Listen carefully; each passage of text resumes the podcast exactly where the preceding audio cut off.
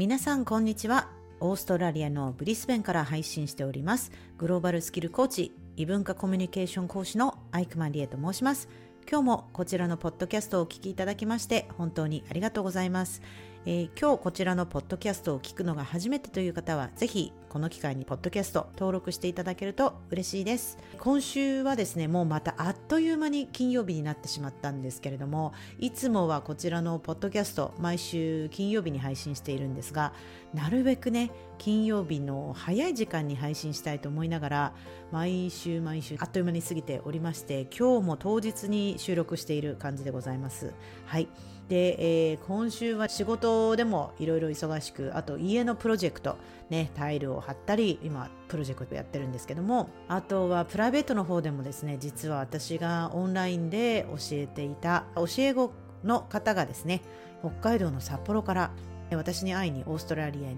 来るっていうことですごく楽しみにしております。なんかオンラインで教えていたのでライブ配信もやったりしてたのであの顔画面越しでのね顔は知っているんですがリアルでね対面するってやっぱり特別ですよね。なんか本当になかなかそういう機会はないので、えー、オーストラリアにね来て実際にね会うとまた印象も変わると思いますけれども楽しみにしております。はい。ということで今日も楽しく、えー、ポッドキャスト配信していきたいと思いますので最後までお付き合いください。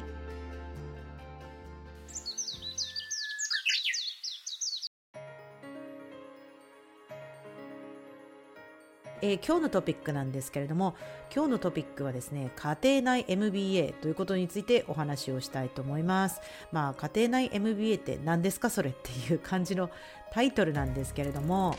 あの、まあ、これを今日話そうと思った理由はですねそのさっき言っていたあの日本の、教え子が、まあ、オーストラリアに来るっていうことで、えー、私は昨日そのフライト番号をね確認していたんですよ。なんか LCC だと最近キャンセルとかも多いって風に聞いてたので本当に飛ぶかどうかっていうのが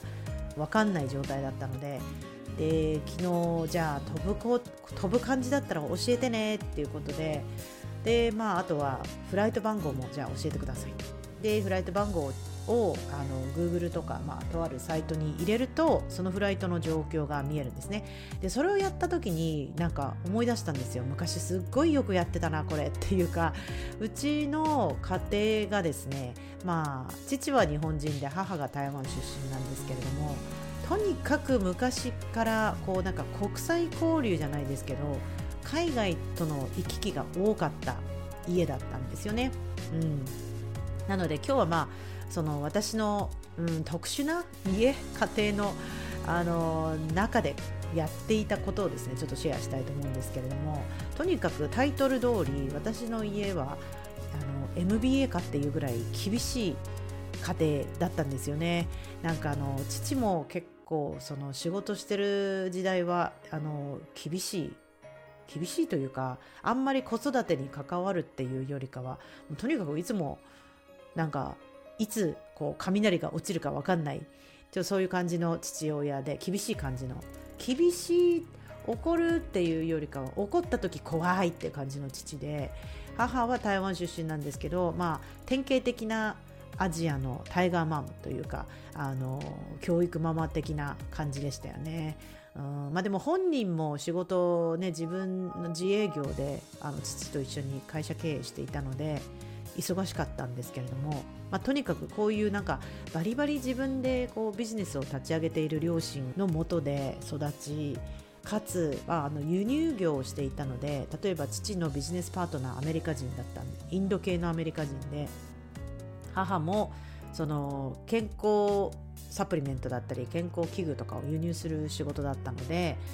台湾とか香港とかそういうサプライヤーとかね会いによく海外の出張とか、まあ、小さい頃からあったんですよね。まあ、それがあったからこその海外で働くことだったり英語を使ったり中国語を使ったり海外での仕事ってあこういうことするんだっていうのをね小さい頃から見てきたわけなんですよね。でその、まあ、さっきのねフライトチェックの話に戻りますけれどもそのフライト番号を入れると、まあ、今インターネットがあるのですぐそのステータスが分かるんですよねスケジュール今これからあの立つのか今飛んでるのか。で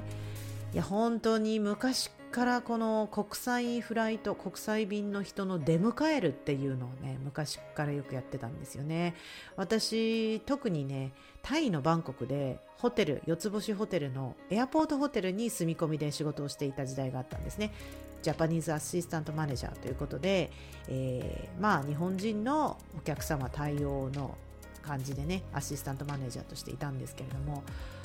でよくこう何時のフライトだから何時にはこのゲートのところで待ってなきゃっていうことを仕事柄よくやってたんですよね。だからああ今ディレイしてるから何分ぐらいじゃあ後に行ったらちょうどいいかなとかその時間の計算だったりでもそれとは別にその前からもよく台湾からの親戚だったりよく日本に来てたので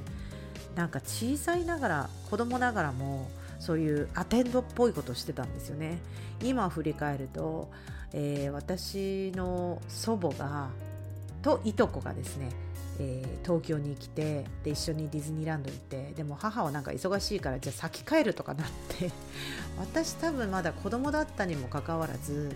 なんかこう中国語でそのいとこと話をしてで有楽町線だったかな当時。ね舞浜からこう自分の住んでいるところまで帰って子供ながらにこう外国人観光客のね親戚を連れて回ったりしてた時代がありましたね。だから何て言うんでしょう。その今日のトピックの家庭内 MBA っていうのはその家でねめちゃくちゃ厳しい家で育った人は多分その外の世界に出ると社会人になって外に出るとあれ結構これ別に難しくないよねっていうことが多くありませんか？っていうことなんですよね。あの家が厳しい家庭で育った人はうんやっぱりそのお家の水準スタンダードってやっぱりどのお家も違うと思うんですけれどもこういうことしても OK とかこれはしちゃダメとか今自分が親になってあの本当によくわかるんですけれどもそのどの家庭のルールも違うじゃないですか。ね、これやっていいとかこれが厳しいとか。でまあ私は今振り返るとその家庭内 MBA のようなすごい厳しい何なのこのあのエクスペクテーションというか期待値はっていうお家ってこんななんか気楽にいるところじゃなくてなんか自分が与えられたタスクをきちっとやらなきゃ怒られるみたいな世界だったんですよね。で今覚えてるのは高校の時にアルバイトしようと思ったんですけど反対されてでもお金アルバイトお小遣い欲しいじゃないですか。私が言ったらじゃあこれやれって言われて 父親がその時なんか本を書いてたんですよね。その自分が輸入しているサプリメントのなんかこう共著であの一緒に研究している博士の人とをのを翻訳していた感じなんですけどもそれの翻訳を私にね、えー、やれということで高校生の私ですよ。なんか全然英語とかもまだままならない頃にえー、パソコンもよく使い方わからない今みたいな簡単なパソコンじゃなくてフロッピーディスクの時代のパソコンでワープロソフトも一太郎とかいう感じでこうカチャカチャやってですねちょっとよくわからないサプリメントの単語が出てきたりそれを無理やり訳せって言われて訳した気がするんですけど今から思うともちろん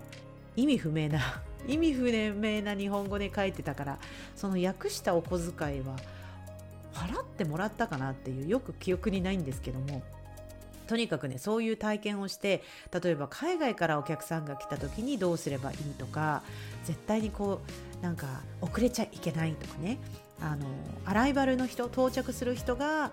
来る時間にはもう絶対に、えー、迎えのあの場所にいないと怒られるみたいなねそういうことがよくあったんですよ。私がタイのホテルで住んでた時も親も実はタイに移住していてタイのバンコクに住んでたんですけどまあたまに日本に行ったり来たりしていてですねもう毎回じゃあ私これからタイに行くからって言ったら私はもうゲートのところでも絶対そのフライト TG 今でも覚えてますけどタイ航空のね TG 何便で来るからじゃあ絶対この時間にここいなきゃみたいな計算をしたりしてでなんかまあ最近のそのね教え子があの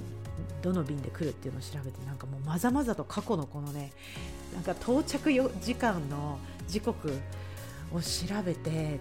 行かなきゃ間に合わせなきゃっていうまあお客さんとかもね日本のその何て言うのかな政治家の方だったりあの重要なクライアントの VIP の方がいらっしゃる時にはこの便であのお出迎えみたいな感じのこともしてたので。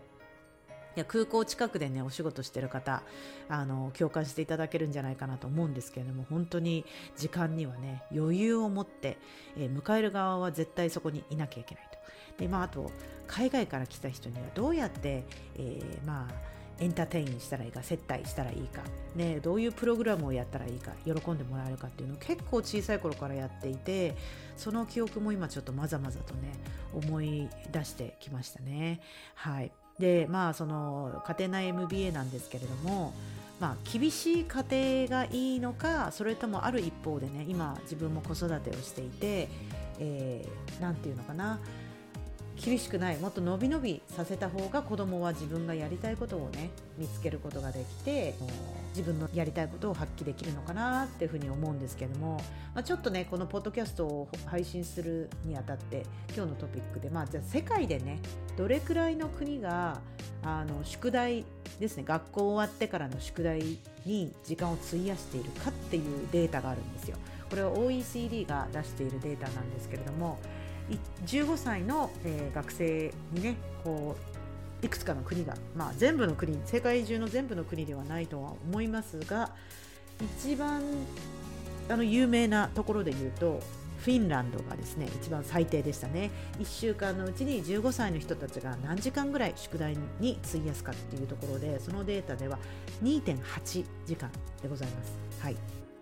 ね、フィンランドは宿題出さないとか教育もすごく改革的で、えー、ね、学生生徒主体のプログラムが多いっていうふうに聞きますけども本当に世界でも一番宿題をやる時間を費やす時間が少ない国にフィンランドがありましてその次が2.9の韓国、ね、でその次が第3位がですね日本で3.8時間なんですよ。これ意外ですよね。これでも多分学校が出す宿題っていうのがすごい少なくてでもそれとは関係なく日本では塾に行ったり学校終わってから自分たちでやる勉強っていうのが多いんじゃないかなっていうふうに思います。そして意外にも一番トップの方はですね8.7時間のイタリアでございます。イタリアがトップって結構意外ですよね。そして我が私がいるオーストラリアはですね6.0時間。まあ United States アメリカが6.1なのでアメリカに次いで今12345世界5位ですね。まあ皆さん大体そんな感じですけどイタリアがまず8.7時間っていうのがすごく長いのと、まあ、フィンランドに近い実はあの韓国が、ね、2.9が韓国でフィンランドが2.8だったんですそして日本が3.8意外に少ないんですけども。皆さんはどうでしょう？やっぱり子供ねお子さんにこういろいろこれやんなきゃダメよっていうふうに言う厳しい方がやっぱりこう何て言うのかな。うんこう厳しいことにもやり抜く力っていうのが育つものなのかそれともやっぱり自由にねさせて自分の好きなことをねもっとやる時間を増やした方がもっと興味のあるものに、えー、時間を費やすことができるのでそっちの方がいいのか。いやどっちもよしあしあるかとは思いますよね。でも私が今やってる方針はうんやっぱり詰め込みよりもその時間っていうよりも何を勉強するかっていうのがすごく大事だと思いますのでそしてその子その子供に合ったその本人に合った勉強のスタイルだったり内容だったりっていうのをもっとその好きなことを伸ばしていった方が興味とかあの勉強するモチベーションもかなり違うのでそっちから始めた方がいいんじゃないかなとは思いますよね、まあ、もちろん年齢によってもね低学年であればあるほどこうやるっていうことになれるそういう机に向かうっていうことになれるっていうのもすごい大事かと思いますので、まあ、今日はですね家庭内 MBA についてお話をしましたけれども、まあ、私の感覚でねその家で厳しかったら、まあ、外に出た時に結構楽になりますけれどもあのやっぱりある程度ねのびのびと自分が好きなことを振り返ることができるような、えー、チャンスですとか、え、空白をね自分の中で作っていくっていうのも大事なんじゃないかなと思います。ということで今日は、えー、家庭内 MBA についてお話をいたしました。えー、まあポッドキャスト終わる前に告知なんですけれども、えー、私はですね来週ブリスベンの、えー、マウントクロバットの、えー、ショーグラウンドで行われます日本のお祭りに MC 司会として、えー、参加することになりましたのでもしこのポッドキャストを聞いていらっしゃる方ブリスベンにいらっしゃる方はぜひぜひ私を見かけましたらお気軽にお声をかけていただけると嬉しいです。ということで今日も Thank you for listening. See you next time. Bye.